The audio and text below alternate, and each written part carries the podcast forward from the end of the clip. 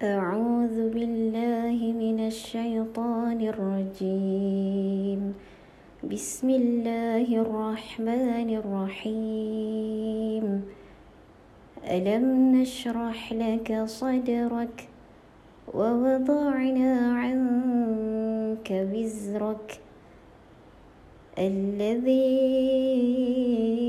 أنقض ظهرك ورفعنا لك ذكرك فإن مع العسر يسرا إن مع العسر يسرا فإذا فرغت فانصب وإلى ربك فارغب صدق الله العظيم.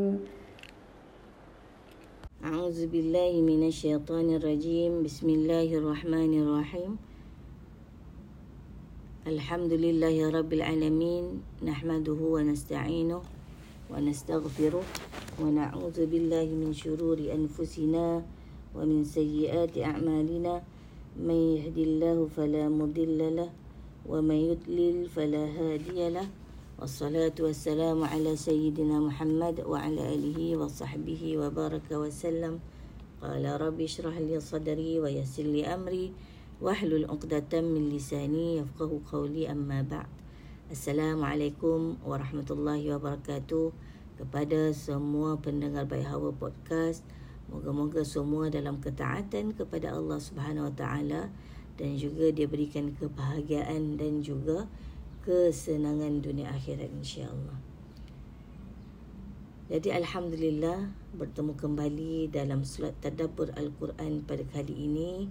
Kita akan sama-sama menelusuri tadabbur surah yang kedua iaitu surah Al-Syahr. Jadi akhwat yang dirahmati Allah sekalian, suka saya nak berkongsi bersama-sama. Surah ini adalah surah Makkiyah, di mana surah ini telah diturunkan sebelum hijrahnya Rasulullah sallallahu alaihi wasallam ke Madinah. Mempunyai lapan ayat serta mempunyai dua puluh sembilan kalimah dan seratus tiga jumlah huruf.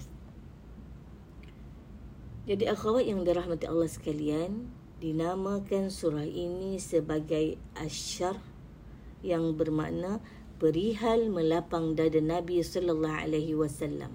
Kerana kalau kita lihat pada awal surah, Allah Subhanahu wa taala sebut dalam ayat yang pertama, alam nashrah laka sadrak. Ia menegaskan salah satu nikmatnya kepada Rasulullah sallallahu alaihi wasallam ialah melapangkan dada serta mengisinya dengan iman dan hidayah petunjuk.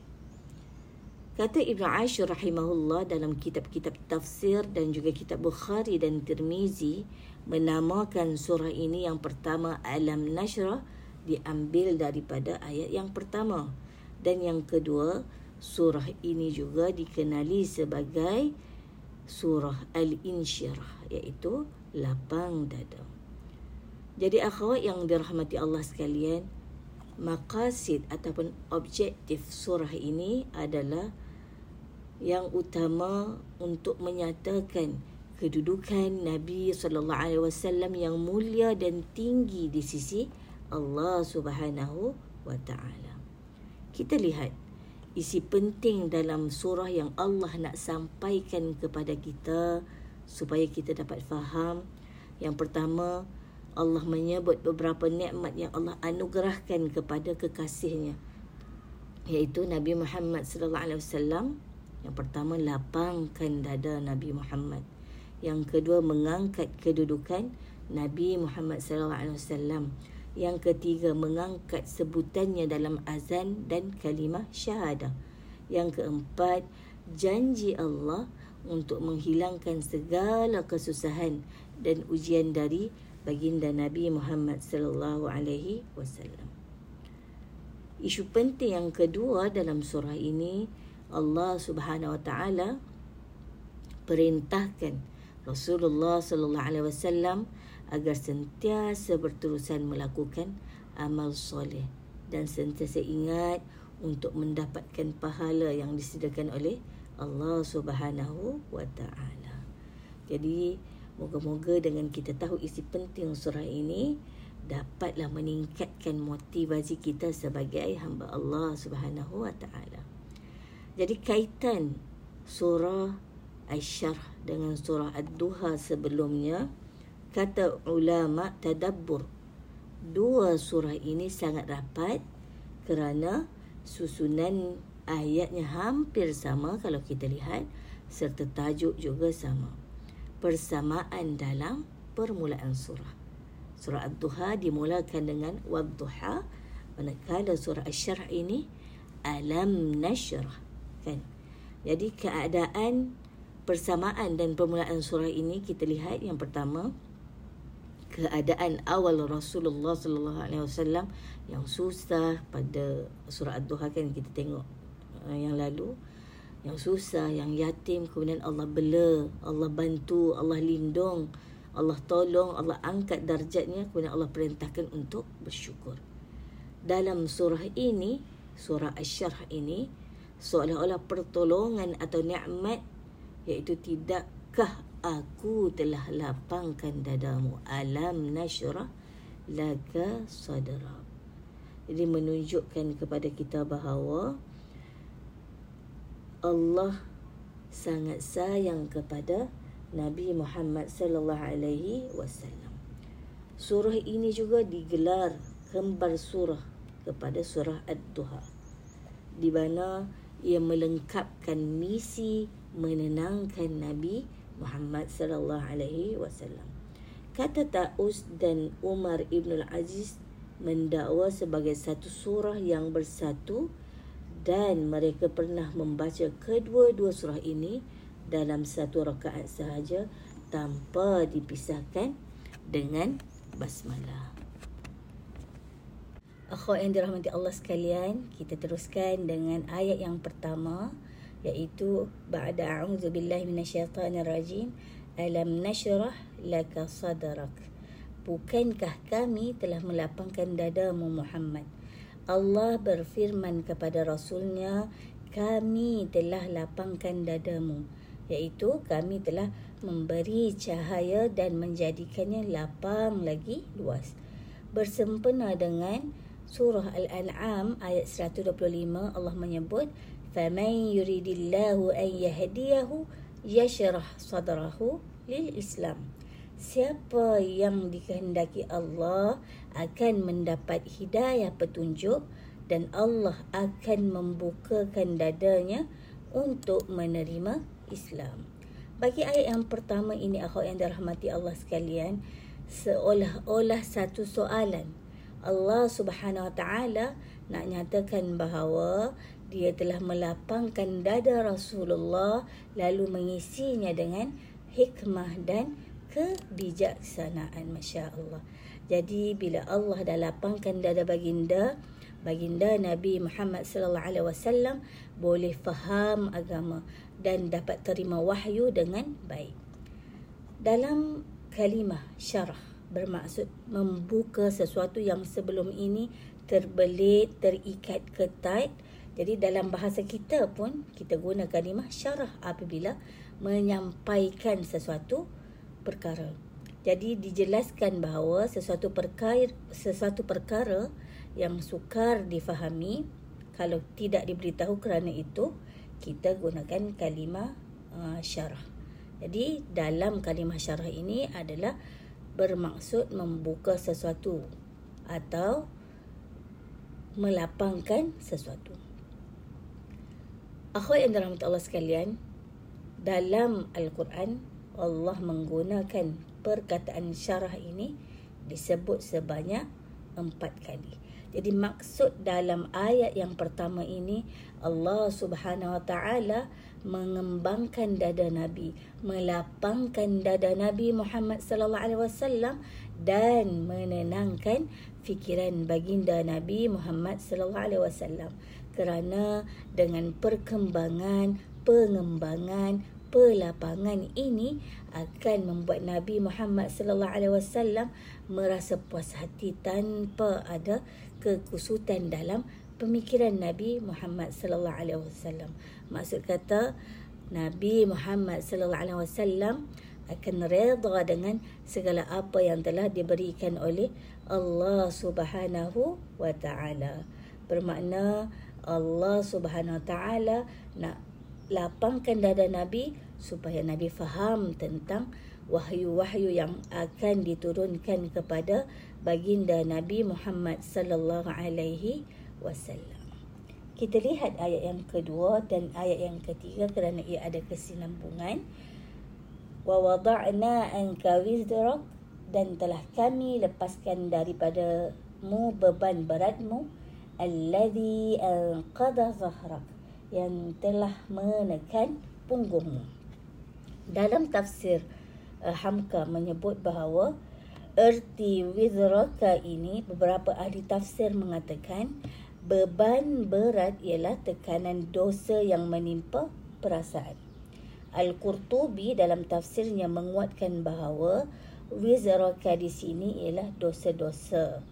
Dosa-dosa pada zaman jahiliah, meskipun kita tahu bahawa Nabi Muhammad sallallahu alaihi wasallam tidak pernah menyembah berhala. Dalam satu tafsir uh, yang diriwayatkan daripada Abdul Aziz bin Yahya dan Abu Ubaidah, apa kata mereka dalam ayat yang kedua dan ketiga ini? Dan kami telah lepaskan darimu beban beratmu. Jadi beban beratmu di sini ialah tanggungjawab nubuwah. Sebab menjadi Nabi dan Rasul adalah satu beban yang berat, iaitu telah dibuat ringan oleh Allah sehingga tidak berat memikulnya lagi. Kita lihat Ibn Arafah mentafsirkan beban berat yang membuat tulang punggung jadi bengkok memikulnya. Kita boleh lihat kan, kalau beban tu dari atas kepala sehingga terbebannya tulang pinggul kita. Jadi ayat yang kedua dan yang ketiga ini ialah mengadakan seruan dakwah kepada kaumnya. Padahal ketika itu kita tahu bahawa sedikit sangat orang yang nak dengar apa yang Nabi sampaikan. Sedikit sangat orang yang nak tahu tentang Islam. Dan kita lihat kesemua ini Allah telah angkat, Allah telah lepaskan beban supaya Nabi rasa tenang. Jadi ayat yang kedua ini nak menunjukkan bahawa kemuliaan Nabi Muhammad sallallahu alaihi wasallam dalam menyebarkan dakwah Islam. Jadi kita lihat ayat seterusnya ialah ayat yang keempat. Okay, ayat yang keempat ini, وَرَفَعْنَا لَكَ ذِكْرَكَ, dan telah kami tinggikan bagimu sebutan kamu. Jadi dalam ayat yang keempat ini kita lihat riwayat Abu Dhahak dari Ibnu Abbas berkata, bila disebut orang namaku, namamu pun turut disebut dalam azan dan iqamah, juga syahadah. Kan, sebab tu kita lihat pada azan, iqamah dan syahadah, selepas disebut nama asyhadu alla ilaha illallah, nama Allah, dan kita bersaksi pula dengan wa asyhadu anna muhammadar rasulullah, sesungguhnya Nabi Muhammad itu adalah utusan Allah. Jadi ayat yang keempat ini Allah angkat darjat Nabi Muhammad sallallahu alaihi wasallam. Kita lihat apa kata uh, Imam Syafi'i untuk ayat yang keempat ini.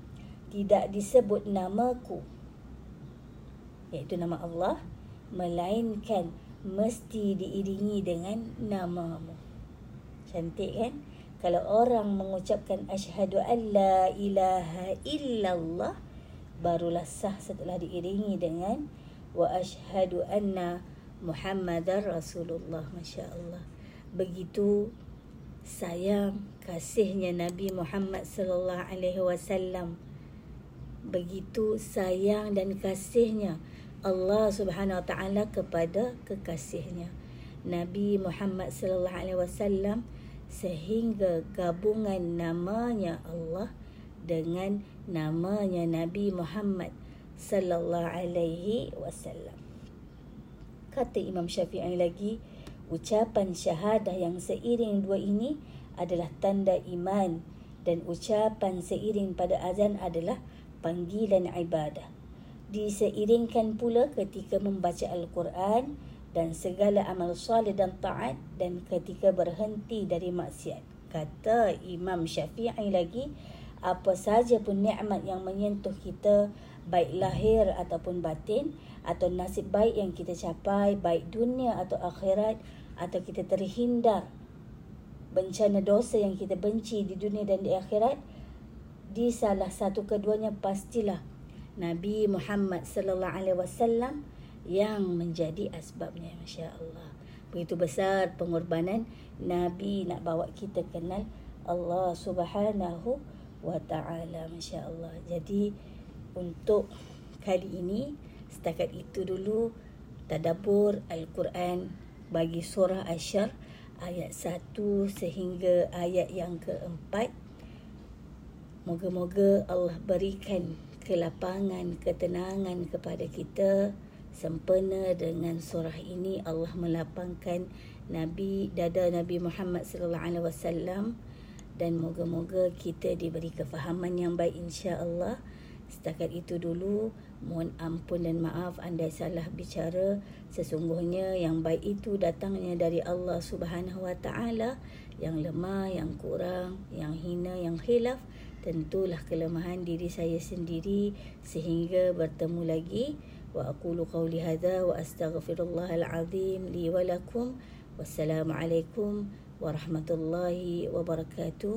Barakallahu fiikum. Bayt Hawwa Podcast, dari Hawwa untuk semua.